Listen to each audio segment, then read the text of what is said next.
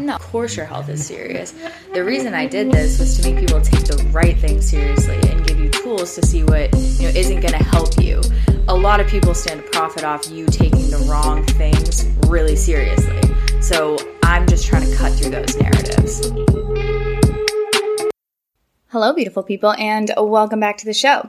Today's podcast episode is going to be a coaching call. And I put up a poll on Instagram asking if people would be willing to do a free nutrition consult. And in turn, I would be able to put it on the podcast. And my friend Kelsey reached out. We were best friends all through growing up, all through school. And I knew that she would be patient with me. And she's one of the most easygoing, kindest people I know. So this is her nutrition coaching call. I'm so excited to have her on the show. And if you guys like things like this, please, please let me know because I will do more of them. But without further ado, here is our call. We are on with Kelsey, and Kelsey is one of my best friends, like all through school. And when I put this out on Instagram, and she responded, and I knew that with my technologically challenged ass, that she would be the most patient person that I could do this with. So I immediately wanted to do it with her, and she was kind enough to accept. So, hello, Kelsey. Hi. I'm so excited. having me. Of course, of course. So, basically tell me about your goals and if this call went kind of exactly the way you wanted it to and at the end you had something what would that be so i think my goal would just be to like learn the skills that i don't have i know i told you like my goal was to lose some weight and i think my goal would just be to have the skills to know how to do that on my own. So, absolutely. Yeah. So, you're kind of prepared to do the work. You just don't know what exact work is going to be the best mm-hmm. way to get there. Absolutely. Cool. Yeah. And then you also said that you do want to put on a little bit of muscle. That's more of a long term mm-hmm. goal for you. I want you to tell me a little bit about that. Are you trying to be stronger? Are you trying to look stronger? Are you trying to do a little bit of both?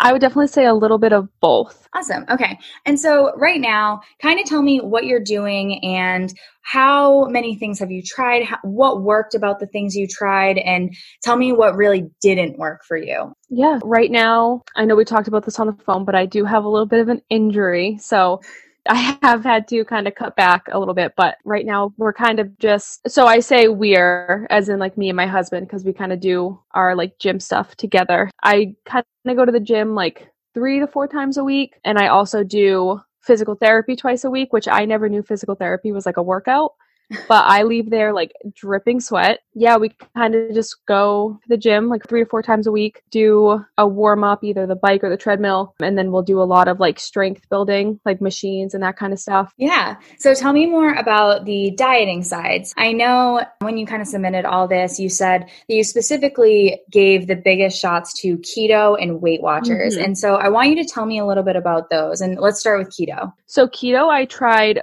first. A girl that I worked with was doing it and she like lost so much weight doing it. And I was like, well, I guess I'll give it a shot, you know. I'm a very picky eater. So I feel like that I kind of set myself up for failure a little bit just because I am so picky. But I just felt very restricted, especially with my job. I was out of the office for like the entire day. So like I would go to the office, but my job was like home based. So I had to go to people's houses. I was driving and I felt like there wasn't many options for me like snack wise like I obviously couldn't have like a full meal as I'm driving. So I my go-to meal was just like baby carrots so I just felt like I. That sounds I think so I satisfying. oh my god, that's horrible.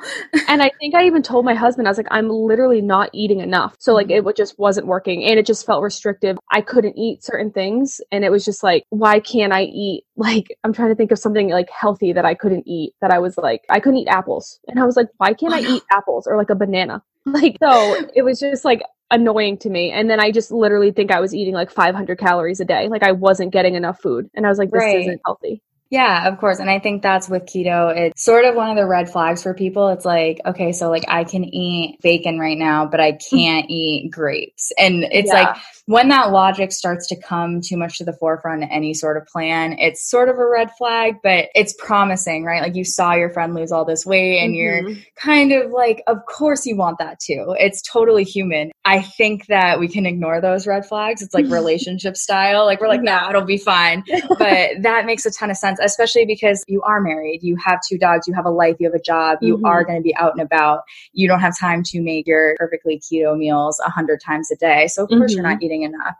But then after that, you transitioned into Weight Watchers. And can you tell me about that and what the timeline was like between those two? So, keto was probably early 2020, and that lasted like four months, I think. And I was miserable.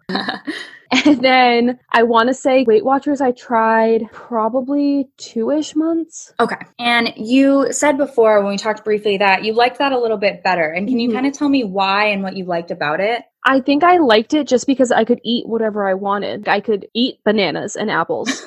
like God forbid. Yeah, and it just felt like there wasn't it wasn't like I couldn't eat certain foods, like certain foods were just more points, which was understandable, but it wasn't like you can't eat that food. That food is forbidden. Right. I liked that having the ability to eat what I wanted. No, okay, bananas aren't bad for you. Like you should be able to eat a banana if you want one. I think I just liked it because I didn't feel as restricted. Yeah, absolutely. For anybody listening that doesn't know what Weight Watchers is, it's basically assigning, and Kelsey, correct me if I'm wrong, it's basically assigning point values to foods. And then mm-hmm. really like whole foods, like vegetables and fruits, a lot of times are zero points, if yep. I'm understanding and, correctly. Yeah. So Weight Watchers changed the way they have like three tiers now. So it's like three different colors, and each color you take a quiz based on your lifestyle, of the foods that you eat, and it assigns you to a color. And so each color has more points available, or some have less, and then some have. I know my one of my friends did it and like chicken was zero points for me, but it wasn't for her. Right. And it is because you were assigned like the active plan, correct? Mm-hmm. Gotcha. Yeah. Okay. So it's basically just kind of adding up the points throughout the day and you try to stay under a certain limit. Yeah. Gotcha. Okay. So that makes a lot of sense. Did you like the sort of almost game of that, of trying to add up the points and kind of being able to fit these things in as long as mm-hmm. you worked mm-hmm. around them? Yeah. I like maybe the control aspect of it, like knowing, okay, this is all, I know how many points this is. And I had my friend doing it too at the same time. She would text me all the time, like, oh, I only have this many points left. So it kind of kept me accountable. And I was like, okay, I can't screw up because she's holding me accountable. I'm very I, I don't think it was like a, pe- a competitive thing, but I am very competitive. And I feel like being able to fit everything I was eating into those set points was like, all right, I accomplished that for the day kind of thing. Right, right. I love that. Now, let's briefly talk about what would happen kind of emotionally and mentally. Mm-hmm. Say you did not hit your points. What kind of reaction do you tend to have? Because I think for some people, it's very whatever like and mm-hmm. it sounds like you really commit to things. You like the yeah. game of it. You like not even being competitive with your friend but you like that there's someone right beside you running the race that you have to keep a pace with. And mm-hmm. tell me when that didn't happen was it an emotional reaction? Was your reaction to restrict more the next day? Was it kind of like a screw it mentality? Tell me a little bit more about that. So like i said i think i had 16 points a day. If i ended at like 17 i was like all right well the day's over. I might as well have ice cream. Like I already screwed up. But then I'm also very positive in just the fact that like, well, tomorrow's a new day. I start at zero points tomorrow and I can just make sure I make a better choice tomorrow. It wasn't like a, I didn't like get down on myself too bad about it, but it was kind of like a, well, I already messed up, so I might as well have ice cream kind of thing. Yeah, yeah, of course. It's kind of important that, you know, it only lasted until mm-hmm. that night and you did start fresh the new day. So yeah. that's, I mean, you're already ahead of the game there. It's totally normal to have like the screw up mentality at night and be like, whatever, I'm eating ice cream. Like, who gives a shit? That is totally normal. But we also want to get you to a point where you're a little bit more flexible so that we can avoid that mindset. However, I have to say that you having the fresh start the next day, that's such a valuable skill in nutrition because nutrition is incredibly frustrating if you're really really, really emotionally invested in it. Obviously, like the scale might fluctuate, or maybe like you're bloated one day, you're getting your period, whatever it is. And if we're focusing on that minutia, we can get kind of in our own heads. I did, again, me and Kelsey talked very briefly before this call started, and you are not really scale oriented. You don't get mm-hmm. emotional about the scale. And can you tell me the story that you told me about why you got a scale in the first place? Yeah. So I have two dogs, and one of them, he was like six months at this time and it took i'm not kidding it took a year to potty train this dog. Like i don't know why. One of my dogs will ring bells when she has to go outside and the other dog we literally could not potty train. And he pooped in the house and there was like a worm in his poop. So we were freaking out and we were like oh my god my dog has worms it was very specific to their weight. And like I said, he was a puppy. So the last time he had gone to the vet, he was like 20 pounds. So we were like, we had no idea how much he weighed at this point. So we had to go to Target and buy a scale so that we could weigh ourselves and then weigh the dog. So that is literally the only reason I have a scale. That is hilarious. so you're not super attached to the numbers. You're not a person that like changes no. your day based on what you weigh. That's amazing. And you're already like 10 steps ahead of most people in that sense. so I think that that mindset might be a good one for you to keep. You're yeah. not trying to be like this crazy competitive, like bikini competitor or something like that.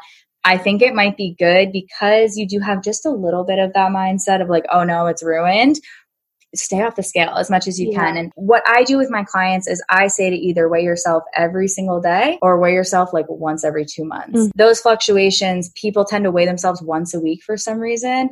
But if that once a week, like you had Chinese food the night before and you haven't gone to the bathroom yet, and like maybe you're getting your period, you could be up almost 10 pounds, even if you're not mm-hmm. a gigantic person. And then people are like, oh, it's not working. Like, screw it. Whereas if you do it daily, you can take those daily averaging trends and it makes it a little easier. But if daily is too much emotionally, I would just push it out. And for yeah. you, where you're not concerned with it, I would not concern yourself with it.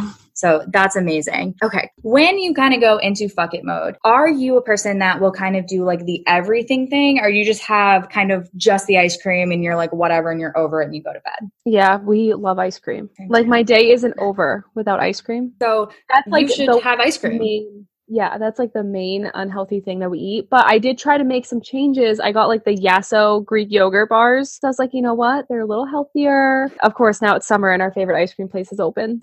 so here's what I'm thinking from what you've told me so far. I think that a loose tracking might be really good for you. Mm-hmm. I have clients that don't track at all, and I have clients all the way on the other end of the spectrum that track carbs, protein, fat, their fiber, every single aspect of their nutrition. If like, you know, you're more competitive, but a lot of people people fall in the middle of that spectrum, right? Like you work out, you play tennis with your husband when you feel better, and you, you know, have an active life, but this isn't priority number one, you know? Mm-hmm. So if we can kind of get you on the spectrum where just like Weight Watchers, you do have that flexibility, you do have the end goal, you do have the quantitative measure, I think that might be a little bit more realistic. What you can do with this is you can plug ice cream in at the beginning of the day and it's already done. You're having ice cream later and now you can plan your rest of the day around it.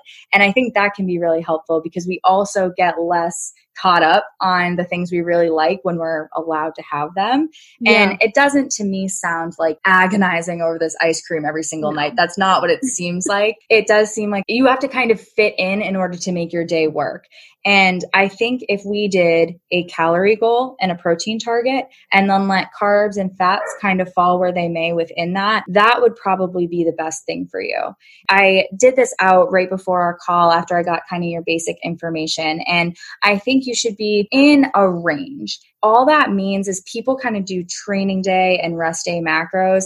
I don't necessarily agree with that for performance measures. However, I do agree with it in a sense that some days we can be a little bit lower if, say, we're like either we're running around all day, we're busy, or whatever. And then some days we might need to be higher. Maybe you have a social event, maybe you're going out for ice cream with your husband, whatever it is, you should be able to live your life.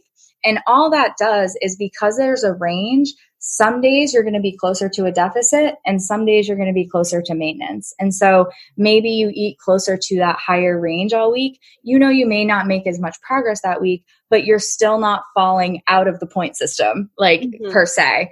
Yeah. So what I'm thinking is a 1900 to 2200 calorie range. And then within that, each macro is worth a certain amount of calories. So it automatically sort of adds up when you give a carb, a protein, and a fat. However, we're just going to do a protein, and your protein target is going to be right around 133. Aiming for just about that and then letting your carbs and fats fall, all we really have to do at that point is make sure we're hitting like the minimums. So you don't want to be eating like 20 grams of fat because you are female. You do want to support your hormones. But as long as you're in, you know, 50 plus of fats and you're at least above 100 grams of carbs every day, those can fluctuate quite a bit and you're still going to reach your goal because calories in, calories out. We just have to support the other things along the way. Mm-hmm. Does that make sense? Yeah. Cool. So I think that that could be a good way for you to kind of play the game. And I would actually call your friend after this and get her on board too, because it might be a good thing for you. A lot of people do really well with that accountability and having yeah. someone else sort of along the way with them. And if she needs her calories and protein done, please tell her to send her information through to me and I'll do hers as well. So you guys can do it together. cool.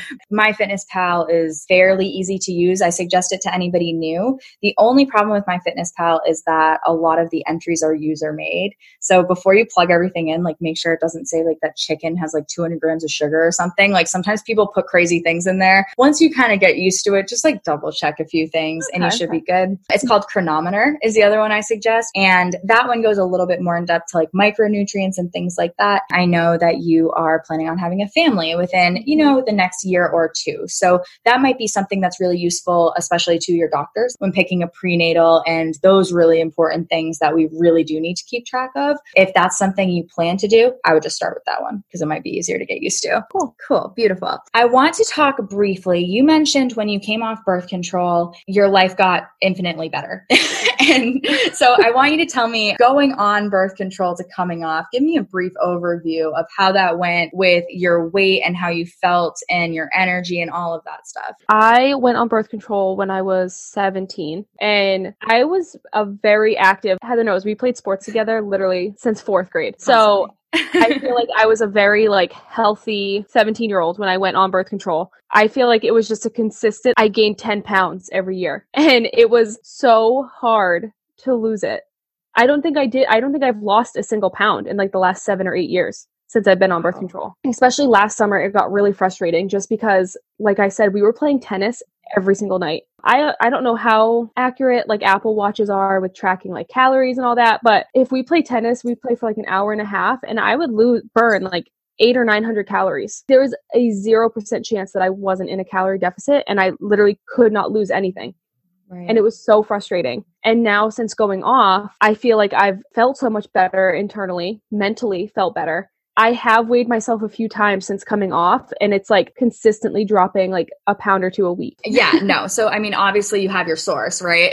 Yeah. yeah. Especially some people, it's a little bit more ambiguous and they don't really know if birth control is contributing. For you, that's not the case. This is very clearly a defining mm-hmm. factor. Mm-hmm. And with birth control, it's very interesting to talk about calories and hormones, right? And there's a lot of people out there that will say, like, it's just calories that matter. And then there's a lot of people out there that are saying, like, just hormones matter and like there's like the insulin diet from what i've gathered research um, anecdotal working with clients is that it's just influential what will happen is your hormones make your body function, right? It carries out functions in your body. Your body's metabolism is based on those functions and how many calories they quote unquote cost to carry out. So your brain, your brain costs a lot of calories to operate. There's some crazy statistic. Chess players burn like 5,000 calories in a tournament no. or something and they're just sitting, right? Those are the things we don't think about it. We just think about, you know, physical activity mm-hmm. versus how much we're eating and that's kind of the end of it. When you go on birth control, these functions change because your hormones are now synthetic. They're not your original hormones. That's a big disconnect that I think a lot of people maybe don't know about. When you have synthetic hormones, they're going to carry out things a little bit differently. And they're meant to mimic the hormones that your body actually makes, but it's also designed to prevent ovulation. That's how how birth control mm-hmm. works. Ovulation just in itself, that costs calories to carry out, right? So that's gone. Now we don't use those calories. Your energy, you don't have as much energy. Now you're not fidgeting. All of these things just add up. And like you said, like 10 pounds in a year, that's not that hard to accumulate when all of these things are just slowly adding up. It's not like you gained 50 pounds in a year and then it's been steady since. It's been this steady increase and now coming off it's been a steady decrease as mm-hmm. those hormones kick back in and you know your functions become more normal and you settle into that my opinion on that is you've already done the right thing by kind of coming off birth control. And it sounds to me like you are doing all the things that I would suggest to someone coming off birth control already. You're exercising regularly, you are eating healthy, you're doing these things, you're getting enough sleep. And that's what kind of puts our body back on track. I honestly don't have too much to pick at there because I think you are doing all the right things. However, when you do decide that, you know, okay, either I am pregnant or I am about to get pregnant and it's immediate, that might be something that you want to go get some sort of blood panel done just to kind of double check those things. When we go on birth control young, you waited till 17. That's actually really, really good in mm. the grand scheme, considering girls are on it like 12 now. Yeah. But your body has to learn how to have a hormonal profile before we fuck with it too much. The problem that we see a lot of the times is that we go on birth control right in the middle of that. So your body has to resettle in. Because you were a little bit older, you probably came off it a little bit easier. That's nothing but a good thing. You're probably going to get pregnant easier. You're probably not going to feel the really bad downsides of coming off that some women report. However, I would keep a really big eye on it. And if you do do any sort of hormonal anything in the future, just kind of be aware that this is something that fucks with you, right? It's not yeah. just going to be whatever. This is also when women really try to get pregnant and they can't, they start fucking with their hormones quite a bit. I think you will have no problem getting pregnant. Your, your skin is glowing, your hair is glowing, you look very fertile to me.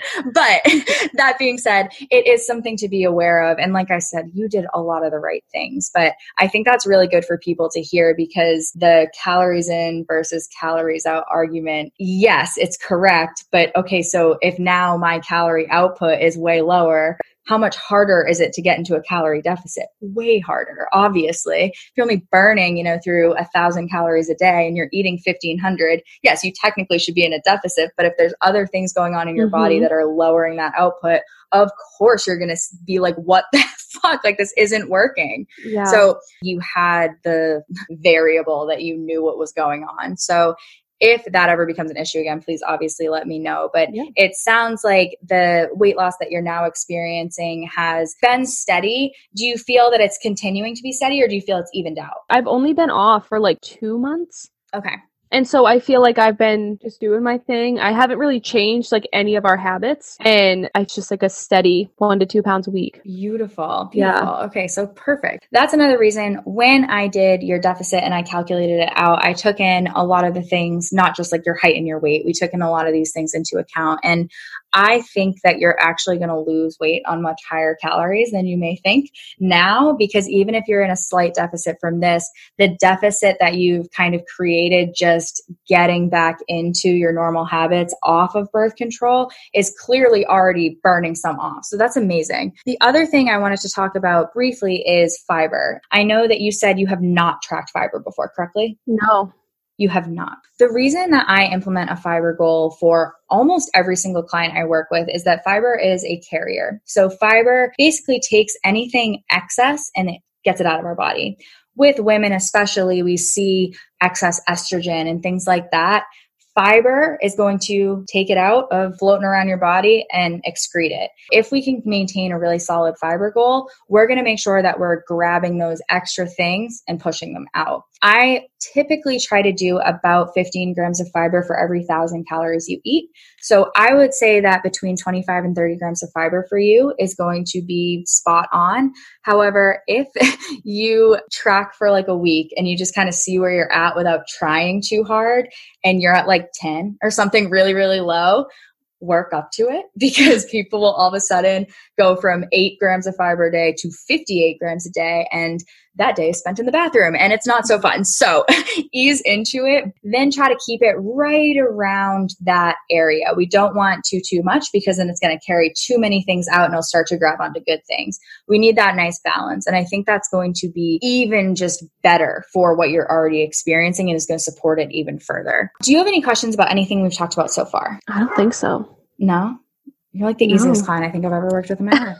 this is amazing. Now I want to talk a little bit about your muscle gain goal because you know we hear it all the time that you can't lose fat and gain muscle at the same time and it's impossible and all of these things. I agree to an extent. This is kind of what I think about this people that are well trained, they're not going to lose a massive amount of fat and gain a massive amount of muscle at the same time. Your body's already adapted to that stimulus. It's not going to be like when you first start working out, and those things can kind of happen simultaneously.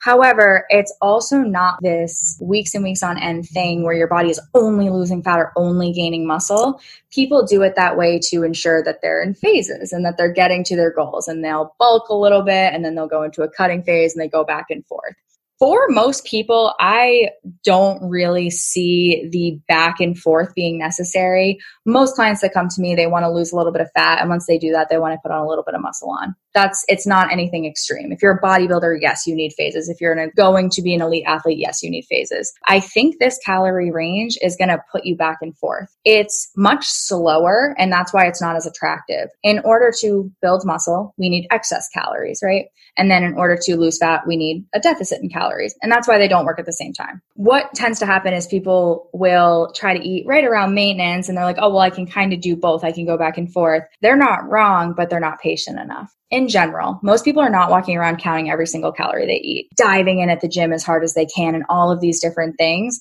The average person doesn't count their calories, tries to eat healthy, and all of a sudden they're recompositioning, meaning they're gaining muscle and they're losing fat. It's just very slow. And so if you're eating in a slight deficit some days, you're eating slightly above some days, and you're kind of continuously going to the gym, those things can happen. Because you're not an impatient person, I would actually recommend that over going into a wicked severe deficit and then trying to do a bulking phase after and trying to control all the variables eating in this calorie range is going to fluctuate your body being anabolic and catabolic, aka a building or a cutting. That's it. It doesn't have to be that complicated.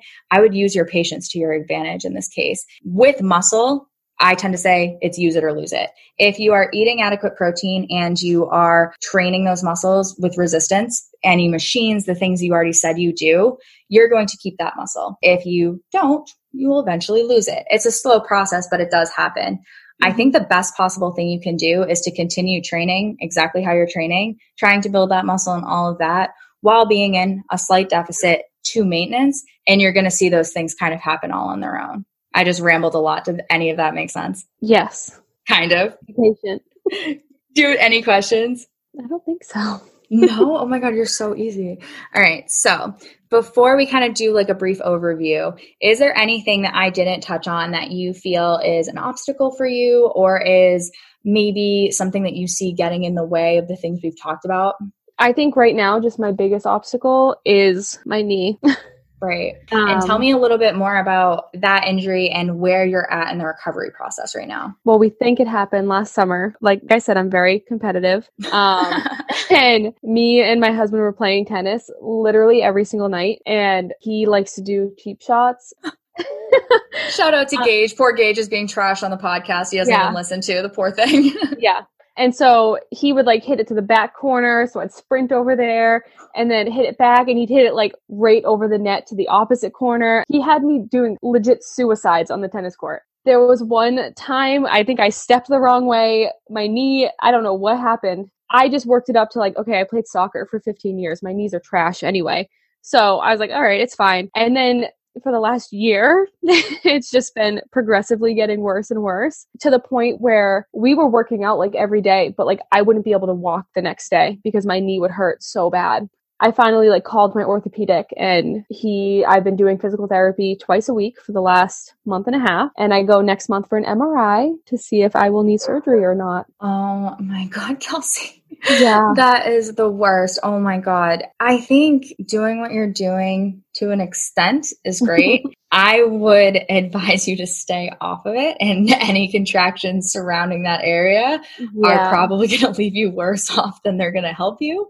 Yeah, I think you know that. I have a really good physical therapist, and he's been giving me like really good workouts because my hip is now messed up too because I've right. been favoring my other knee. So right, and now you're compensating, and it's yeah, yeah it's a mess. So oh, it's the worst. of like core strengthening and stuff like that. So I'm doing a little better, but frustrating. Yes, very frustrating. I think for you, your physical therapist is obviously going to know best. If he's giving you workouts, that's amazing. That's perfect. You should mm-hmm. definitely be doing those.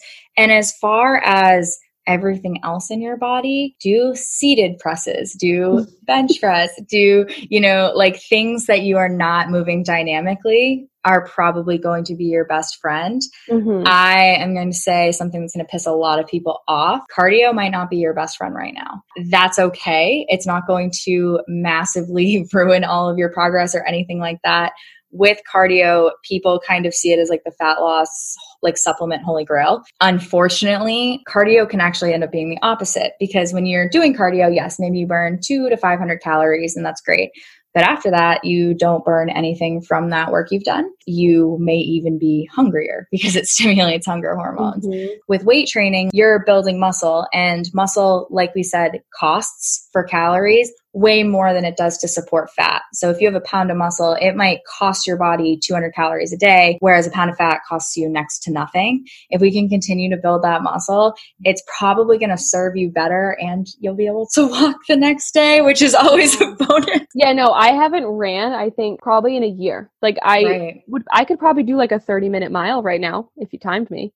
Oh so I've been just like walking at an incline, but now I've switched to the bike just to do get like the range of motion stuff. Yeah. And when you find that you're doing cardio, is it the extension, like when your leg is fully straight, is that where it hurts? Or is it the contraction, like when you bend back and push? yeah, push? the bending. Bend back and push. And then so, the putting like the weight on it sometimes. Going upstairs is like impossible. Okay. So it's a lot of like the bending and then putting the pressure on it if it's bent. Right. So even the bike may get a little rough at some point. I'm mm-hmm. not your physical therapist. I'm not going to tell you what to do. But if that's bothering you really, really badly, what I would suggest is I mean, CrossFit built an entire brand off of cardio weightlifting. Mm-hmm. It might be more beneficial for you to do supersets or things like that that get your heart rate up a little bit, mm-hmm. but aren't going to leave you like dying the next day. So maybe if you're doing whatever, like basic bodybuilding, you're doing like presses, you're doing bicep curls, and you're doing tricep extensions doing 10, 10, and 10 all in a row and then resting and going through the three movements, whatever, three or four times, that might be a little bit more beneficial with like one minute of rest in between each three movements. You do the three movements and then you rest for one minute and then you do it again. That might be a little bit more beneficial than trying to push through a bike if you do still want to get your heart rate up and all of that. And ask your physical therapist. But if the bike does begin to bother you, the second that happens, just cut it mm-hmm. off because it's not going to be worth what you go through. Oh, that's brutal. Injuries are are brutal. I think you're very impressive already in the fact that you are not over and done and out because it can be that way. So if you ever need anything with that, please obviously let me know. Yeah. All right. So anything else? I don't think so. All right. So here's what I kind of have as an overview for what I would have you get started with. I think that loose tracking is going to be amazing for you, for your goals, for your mindset. I think it kind of checks all the boxes that you need to stay interested, but also get results without feeling like you're going to die or that you can't eat a banana.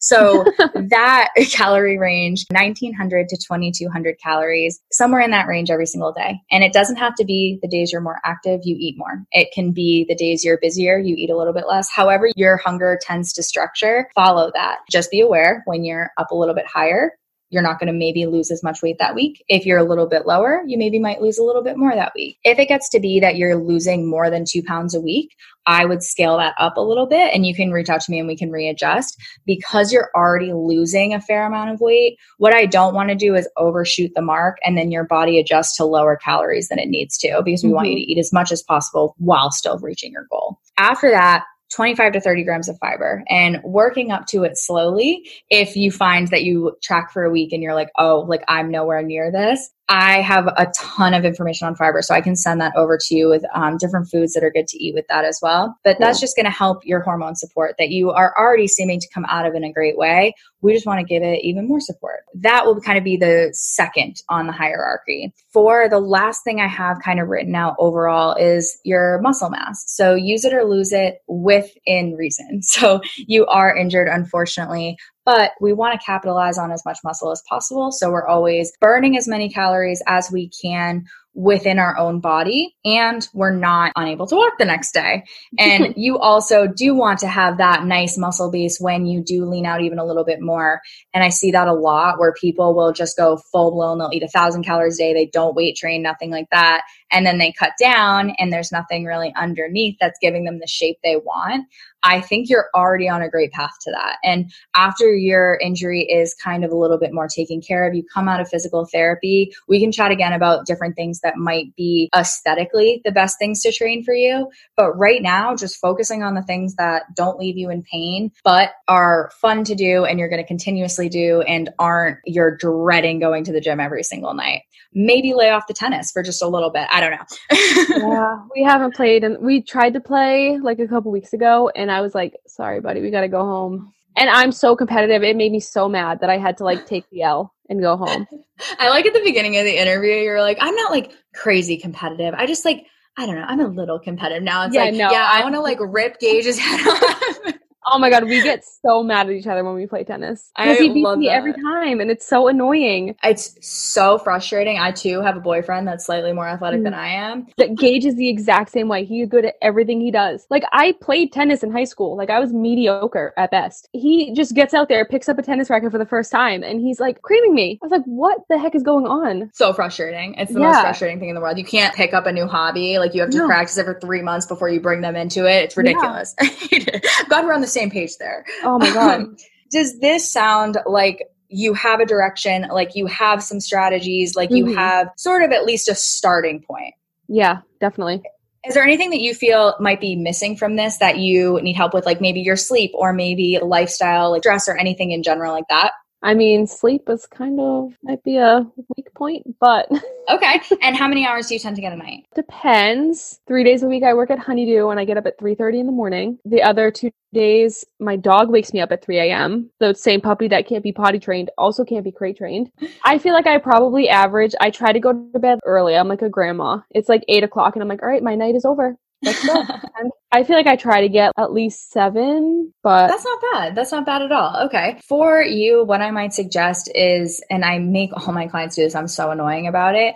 I always suggest having some sort of routine, but it doesn't have to be extensive. So I too get up at at the three hours of the day to go open the gym, right?